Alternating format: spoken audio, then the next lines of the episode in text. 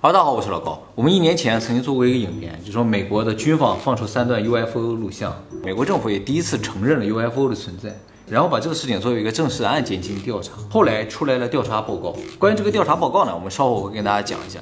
不过自从这个事情出来之后吧，就是美国承认了 UFO 这个事情出来之后啊，UAP 这个事情出来之后，我们再回看以前的 UFO 的事情，就感觉就不一样。因为以前啊，出来这种事情都觉得有人瞎编的。自从美国承认了之后，再看的话，就有另一种感觉了。所以今天呢，我们给大家介绍一个以前曾经发生过的一个非常有名的 UFO 遭遇事件。这个事情可能算是历史上第一次有官方证据的一个 UFO 事件。这个事件呢，就是日航幺六二八号航班 UFO 遭遇事件，发生在二十五年前的一九八六年十一月十七号。一架由巴黎飞往东京的日航货运飞机，在美国阿拉斯加的上空呢遭遇了不明飞行物，成为了当年美国和日本都非常轰动的事情。这个航班的编号呢就是幺六二八号，飞机呢是一架波音七四七的大型货运飞机，长度达到七十米，臂展呢也有六十多米。飞机虽然很大，但是呢它是运货的，所以飞机上的人并不是很多。当天这架航班上总共就三个人，全是日本人。分别是机长寺内千寿，当时四十七岁；副机师维藤宪隆，当时三十九岁；还有一个随机的机械师呢，叫电善雄，当时三十三岁。这个机长原先是日本自卫队的空军飞行员，飞行时间呢超过一万小时，是个经验非常丰富的飞行员。这飞机从巴黎飞东京，为什么路过美国呀？哦，这个飞机从巴黎飞往东京嘛，正常情况下是走欧洲这边直飞的话，但是呢，它是个货运飞机，要在美国停。所以先到了美国，然后再从太平洋这一侧到了东京，这么细节的地方你都注意到了。而这个飞机遭遇不明飞行物呢，就是在飞机快要到美国阿拉斯加机场的时候，遭遇不明飞行物的时间呢是在美国当地时间下午五点十分，位置呢是在距离机场东北七百七十公里的地方。机长呢就看到两个发光体啊出现在飞机后面，大概七点钟位置，就是左后侧。然后这两个东西啊以极快的速度超过了飞机，到他前面去了。停在飞机左前方一英里的地方，也就一点五公里左右的地方，停在那儿，跟飞机保持同速。那它高度是多少呀？当时一万米，飞行速度是九百一十公里每小时。这位经验丰富的机长，在他的职业生涯中，从来没有遇到过这样的东西。你说飞行员是不是多多少少都遇到过呀？对，其实都遇到过，但是碍于各种各样的理由，他们都不会说的。哎，因为你只要说就会被调查，于是就被吓了一跳。这接的，剩下两名机组人员当时也在驾驶室内，也看到了这个东西。这三个人就一直盯着这两个东西看，看了好几分钟都没看出来是什么。机长马上就联系了地面管控中心，联系地面的时间呢，大概是五点十八分。当时录音是有的，机长跟地面说：“说我是日本航空幺六二八号航班，我们前方出现了两个不明飞行物体，想确认是否有任何飞机在我们附近。”一开始地面管控中心说没有，说雷达上没有显示任何飞机在你们周围。而且在这个时间点也不应该有任何飞机在你周围。但是很快，这管控中心联系的机长改口了，说我们确实在你六点钟方向的地方发现了一个物体，出现在你的后面，并不在你周围，离你大概有五英里，也就是将近八公里的地方哈。那他联系的时候还是在他的前？对，机长看就在前面，然后地面说前面没有，在你后面五英里地方有一个，这个东西就一直跟着你。这个地面是这么说的啊，但是后面这个东西机长是没看见的，他只看到有两个东西从后面飞到前面了，就一直待在前面。两个，两个，而且这两个东西啊，其实是四个发光体，四个发光体两两一组，然后这一组呢，就还还不停的在动，呃，不规则的运动，但距离保持就始终是一英里左右。然后机长就告诉地面说，我用肉眼看到的是两个飞行物，这两个飞行物呢，发出黄白色的耀眼光。芒。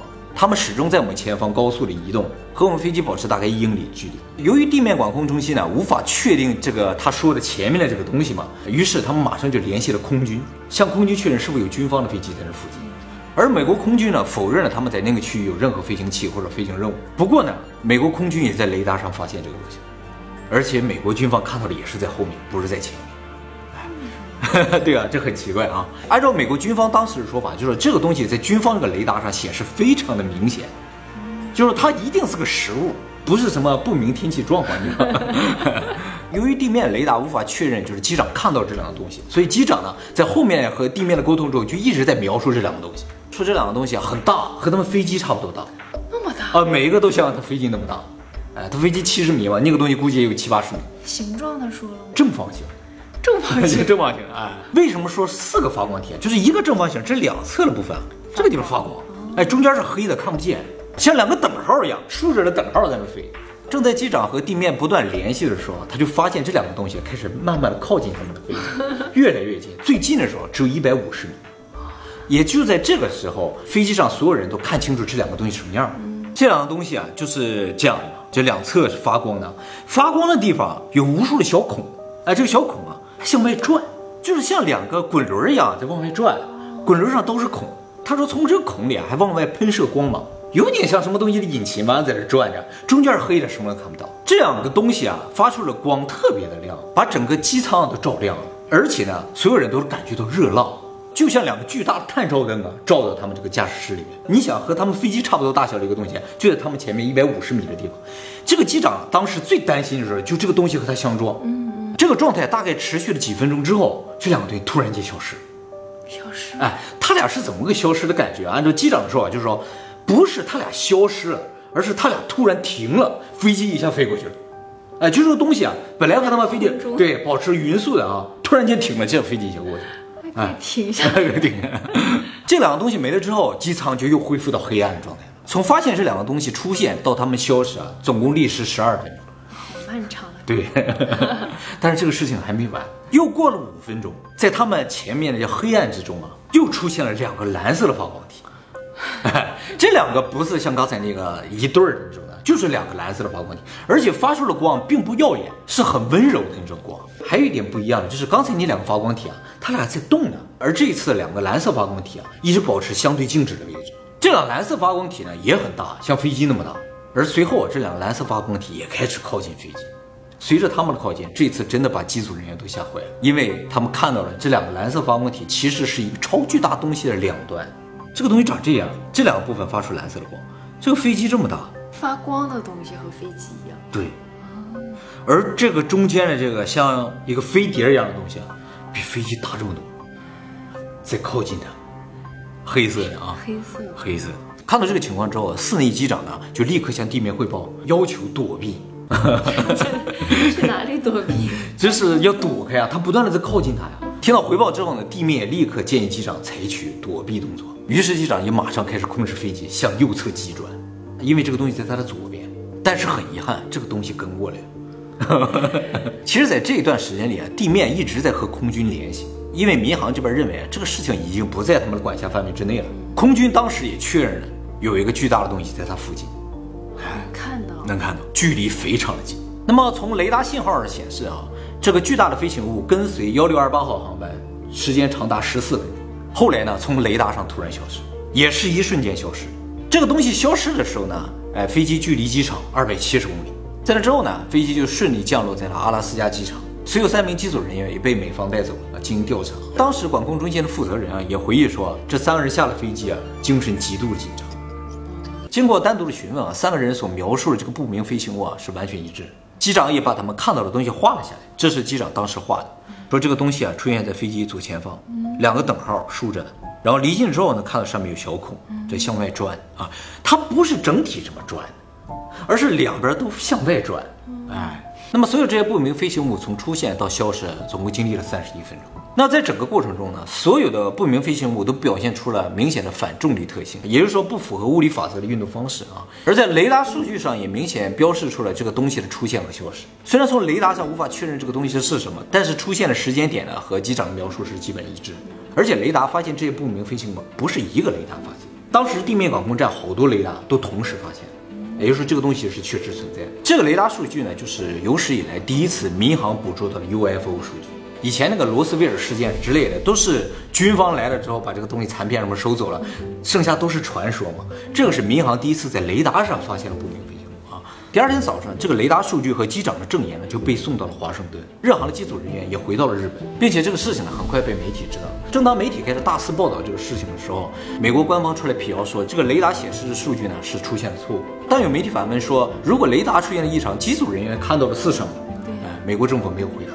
后来有一家政府背景的航空杂志主管写了篇文章，说据他们分析啊，当时日本机组人员在飞机上看到的应该是火星或者是木星，啊，就是 对对，天上有个星，他们看走眼了。对于这个说法呢，室内机长和两名机组人员也没有进行任何反驳，也拒绝了所有媒体的采访啊。从此这个事情呢就从媒体上消失了。哎如果现在的话，消息不可能封锁的这么严密。就很难封锁了，是吧？啊，日本媒体一开始有大肆报道这个事，还采访这个机长。当美国这边说这个事情不存在了之后，日本这边报道也就没有了。还没有再采访一下机长。机长拒绝了所有的采访。而这个事情再次引起人们注意呢，是在二零零一年的时候。在二零零一年五月九号的时候呢，有多达三十名的美国原高官、军方人士，还有 NASA 相关人士出席了一个研讨会啊。这个研讨会呢，其实是一个叫做“披露计划”的发表会。这个披露计划呢，就是专门揭露美国政府隐藏外星人的这么一个计划。在这个研讨会上啊，美国原联邦航空管理局就是 FAA 的航空事故调查部部长约翰卡拉汉说，美国政府掩盖了十五年前，也就是一九八六年日航幺六二八号航班遭遇 UFO 事件的真相。其实当初机长的证言还有这个雷达的数据送到了华盛顿，送到哪儿就送到他手里。哎，然后他说白宫那边来了九个人，这九个人有三个里根总统的身边的科学顾问，有三个 FBI 的人，有三个 CIA 的人，和他总共十个人，在美国联邦航空管理局的一个会议室中开了一个秘密会议。在这个会议上，他向剩下九个人呢展示了机长的证言，并解释了雷达数据。而且在最后呢，他表达了自己作为一个航空专业人士的意见，就说他认为这是某种高于地球科技的东西。听完他的说明之后啊，这九个人就直接就走了。走之前呢，CIA 带走了所有的证据，并叮嘱他：我们今天从来没有来过，这个会也从来没有开过，今天会议的内容也绝对不可以透露。给他闪一下？对，可能以防引起恐慌了啊。过了几天，他得到通知说，这个总统呢已经将这个事情定为最高机密了。而这个卡拉汉在开会之前啊，将这个证据备份了一份。他就在这个披露会议上展示了他当年备份这个数据，机长画那个图都是他备份的，要不现在你看不到这个东西。就因为这个卡拉汉展示了这个证据之后呢，啊，这个十五年前的被封印的 UFO 遭遇事件呢，又再次被媒体关注。那他披露这个事情不会得到处分吗？他已经是原高官了，而且有那么多人一起来披露这个事情的话，他可能也还好吧。他当时为什么要备份一份啊？他就是觉得他工作了这么多年，从来没有在民航的这个数据上抓到真正的 UFO，他觉得这绝对是非常有价值的信息。所以在提交上去之前，其实他多多少少心里也觉得，可能政府会把这个事情给挡下来，所以就备份了。当然，这个事情再次受到关注之后呢，马上日本媒体这边呢就有人联系了日航，结果日航告诉媒体啊，这个四年机长在这个事情之后很快就辞职了，去哪儿他们也不知道。那机组人员啊，都联系不上。但是日本这边找到，就是媒体封锁消息之前，这个四年机长不接受媒体采访，有说过这个事情吗？找到当年录音，在这个录音当中啊，机长就说：“我当时在飞机上看到这个东西啊，第一个感觉就是这个不是人类世界的东西，而且呢，不是我们这个维度的东西。剩下他说的内容就跟我们刚才说的内容是一致的啊。而且在这个录音当中啊，得到了一个其他人都不知道的信息。”就是第二个超巨大的飞行物出现的时候啊，地面管控中心啊曾经问过机长要不要请军方派出战斗机护航。机长犹豫了一下说不用了。为什么？机长拒绝战斗机这个事情啊，看似不合理，但是后来分析啊，这是个大智慧的表现。就首先啊，他已经用肉眼确认这个 UFO 的存在了，是吧？如果战斗机来了之后，可能会有两个结果，就是要么这个东西反击，把它和战斗机都干掉，干掉战斗机就好了。那也有可能干掉他嘛，就是说 你把战斗机叫来了，是吧？就把你们俩都灭了，这是一个很不好的结果。就算他不把他们俩灭掉，机长觉得如果被战斗机看到，他一定会消失。这么严重啊？一定会。所以叫战斗机来，不管哪个结果，对他来说都不是一个好结果。所以叫两架民航来呢？那也许可以，是吧？所以机长这个回答也进一步的证明了他看到什么可怕的东西。感觉军方更可怕一些。是啊，这就是大部分飞行员不愿意承认他们看到 UFO 的原因。嗯，就是轻则你要写各种报告接受调查，重则你就要消失了。其实从那个采访你就听出来，当时啊跟媒体讲的时候是很兴奋。嗯，但是突然间媒体不报道了，他也不说了。你肯定受到什么压力了，是吧？而事实上，在日航遭遇这个 UFO 之后一个月。又发生了一个事情，就是一九八六年的十二月二十一日，正好一个月啊。日本水产厅的一艘调查船在太平洋上进行水产调查的时候，遭遇了不明飞行物。这个调查船叫开阳丸号，这是一艘科考船，很大，上面各种各样先进的仪器，而且呢，船上全部都是科学家，总共九个人，包括开船的都是科学家。一九八六年十二月二十一号晚上六点钟左右的时候，他们船上雷达显示船周围出现了个巨大的物体。从雷达上看，这个东西正在绕着船高速的旋转，不是在水里，是在空中。但是船上的人用肉眼、用望远镜看不到这个东西，哦，这个看不到。看不见，也听不到任何声音。但是雷达上就显示有个超巨大的东西，它周围嗡嗡转啊。当时天气状况非常良好啊，没有云雾，没有雨，而且按照雷达上的显示，这个东西直径至少三百米，三啊，至少三百米啊。所以按理来说是一定看不到。这个船长学聪明了，说看不到，就是看不到。是啊，这个比刚才那个机长还聪明，是吧？他反应比较快，是吧？那么这个东西在雷达上出现十分钟之后突然消失。后来呢，他们根据雷达数据算了一下，这个东西在船周围旋转的速度有多快啊？就是每小时五千公里。所以在雷达上看，这个东西并不是在飞，而是在瞬移。哎，然后过了两个小时，到晚上八点多钟的时候，这个东西再次出现，又开始在船周围转，仍然是看不到的啊。然后又消失，又过了三个小时，晚上十一点多钟的时候，这个东西再次出现啊，以极快的速度从后方开始接近船。直线的。哎，当时晚上有三个人在值班，都在雷达上看到这个东西，然后两个人马上就跑到船后就看去了。这个东西当时的速度有点太快了，感觉马上就要撞到船了。就在这个东西从雷达上看马上就要撞到船的时候，它突然从雷达上消失，而船后的两个人呢，什么都没看到，但是他们三个人同时听到了一个声音，就是什么东西快速飞过、划过空气的声音，嗡，哎，听到这个声音啊，当他们听到这个声音之后啊，在驾驶室里面看着雷达那个人啊，突然看到船的前方出现一道红光，然后渐渐消失。这个红光并不耀眼，但是就感觉一个特别快的东西突然飞过去。这个船返回日本之后呢，就对雷达数据进行了检测，证明雷达并没有损坏，数据是真实。由于涉及到这个事情的所有人呢，都是开阳丸上的科学家啊，所以这个事情后来被《科学 Science》杂志收录了，成为了一个可信度非常高的 UFO 目击事件。其实也不算目击吧，他们没有看到，在雷达上看到了。他们坚称没有看到。这几个科学家后来有采访，他们就说，我们这个事情也不敢跟别人说。但作为一个科学工作者，其实这么说的话，你可不能严谨。就是人就不再觉得你是科学工作者，你可能就要失业了，知道吗？所以没看到。对，所以没看到，死活没看到。你要看就看雷达好了，就说他看到了，是吧？这两个事情呢，相差一个月左右啊，一个是在阿拉斯加，一个是在太平洋，反正距离也不远，有可能看到是同一个东西。可是看不到。看不到，那那个披露会就只有那一个人披露了。好多啊！以后我们会专门做影片给大家讲解，他说的不是一个事情，都不是一个事情。一个人说一个事情。对对，他们在他们的职位上曾经掌握了哪一些关于 UFO 啊或者关于外星人的事情样的研，讨会太有趣了，是不是？你想参加一下吗？想参加你得看着才行或者你有证据才行，是吧？好，那么最后来说一下美国对 UFO 调查这个事情的后续啊。今年六月份的时候，美国国家情报总监办公室呢出了一份报告，就是关于这个 UFO 调查的。美国情报总监呢是美国总统直接管辖的一个职位。大家都知道，美国最有名的情报机构呢是 CIA 中央情报局，但其实美国总共有多达十六个已知的情报机关，CIA 呢只是其中一个啊，剩下呢还有比如说国家安全局、国防情报局、国家侦察局等等。这十六个机关都是相互独立的，相互独立就意味着他们的信息是不共享的。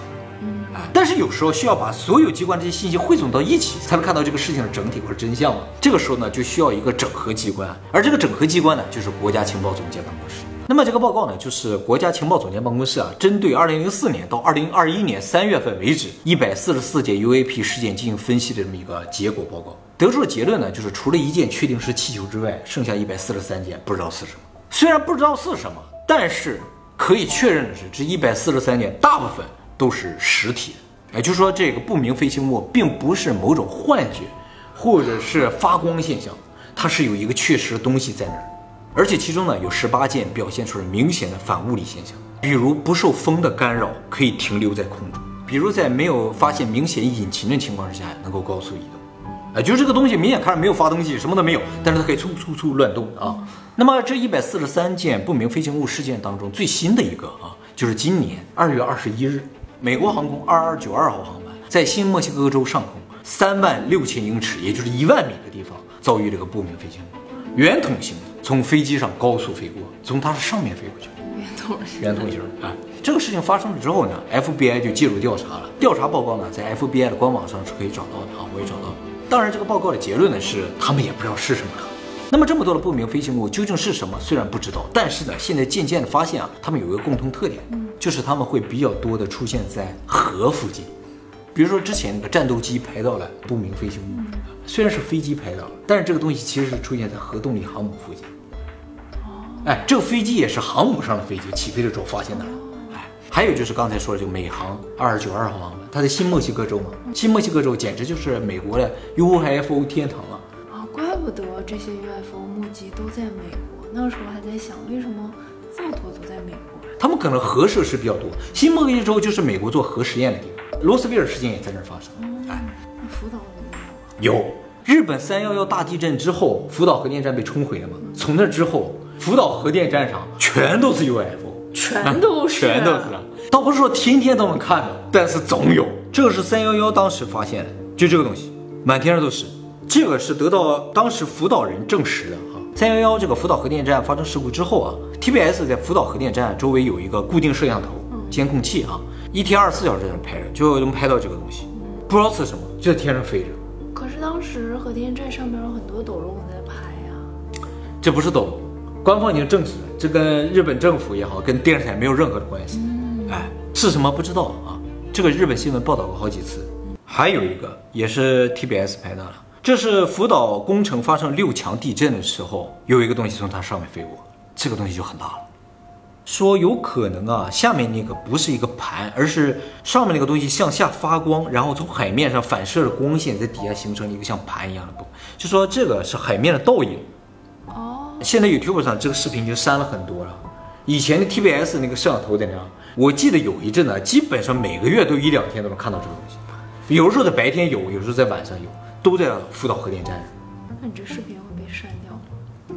有可能，但看不到了就说明它有点什么问题呗，是吧？啊，有兴趣的大家可以在网上找找看啊，太多了。那官方会出来辟谣吧？就说啊，这个是我们的手段。日本政府才不辟谣呀，日本政府都说我们也不知道是什么，我们看不见呢。台湾有美人鱼呢。对对对啊，其实我从来没有见过 UFO 了，哎，也算见着了，是吧？我们那个太炫了。啊，真是太炫了！哎，这个我和小莫前两天看到了 UFO，是吧？但应该不是 UFO。当时都晚上十二点了，十二点它停在那儿啊，然后也是一下子消失了。一下子消失了。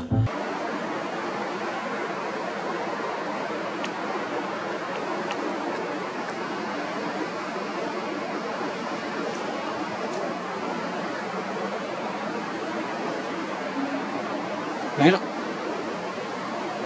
至于这些 UFO 都在干什么啊？他们为什么总出现在河的附近？这个呢，以后我们会专门做影片给大家分析的啊。总之啊，美国这个报告的结论呢，就是虽然我们不知道这个东西是什么，但是呢，确定有什么我们不知道的东西呢，在地球上或者说在美国上空在飞着。那么美国突然承认 UFO 这个事情啊，呃，有很多人说是噱头。不管美国出于什么样的目的吧，好像在这造势啊，是吧？好像要揭露外星人啊。对于这个事情啊，美国官方是有很正面的回答的啊。就是这次的这个报告也直接有说明，就是说美国政府之所以正式调查 UFO 事件，并不是他们关心有没有外星人，他们最关心的就是这个东西呢是不是其他国家的间谍飞行器或者是武器。因为他们说，如果真的是外星人啊，我们调查也没有用，他要想灭我们，他既然能来，我们就一定不是他的对手。所以美国这个报告想表达的意思是，对于美国安全真正构成威胁的不是外星人，是地球人，知道吗？